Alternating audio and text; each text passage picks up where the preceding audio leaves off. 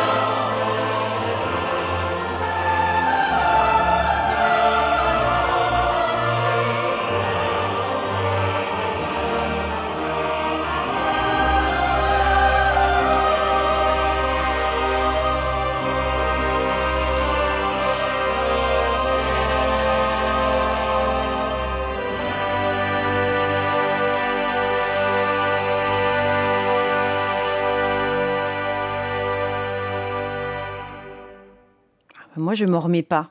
Mais je cette beauté, cette beauté sonore. C'est luxuriant en plus. Ces Vêpres de la Vierge de Monteverdi sont disque du jour, bien évidemment, avec Emiliano González Toro et Zachary Wilder, Pygmalion dirigé par Raphaël Pichon. En plus, nous sommes partenaires de ce disque, donc un jour ou l'autre, vous pourrez le gagner dans l'émission. Et en plus, je vous le ferai réentendre, puisqu'on n'a pas entendu les voix féminines de cet enregistrement. Donc, dans une ou deux semaines, vous aurez droit à nouveau d'entendre ces Vêpres de Monteverdi.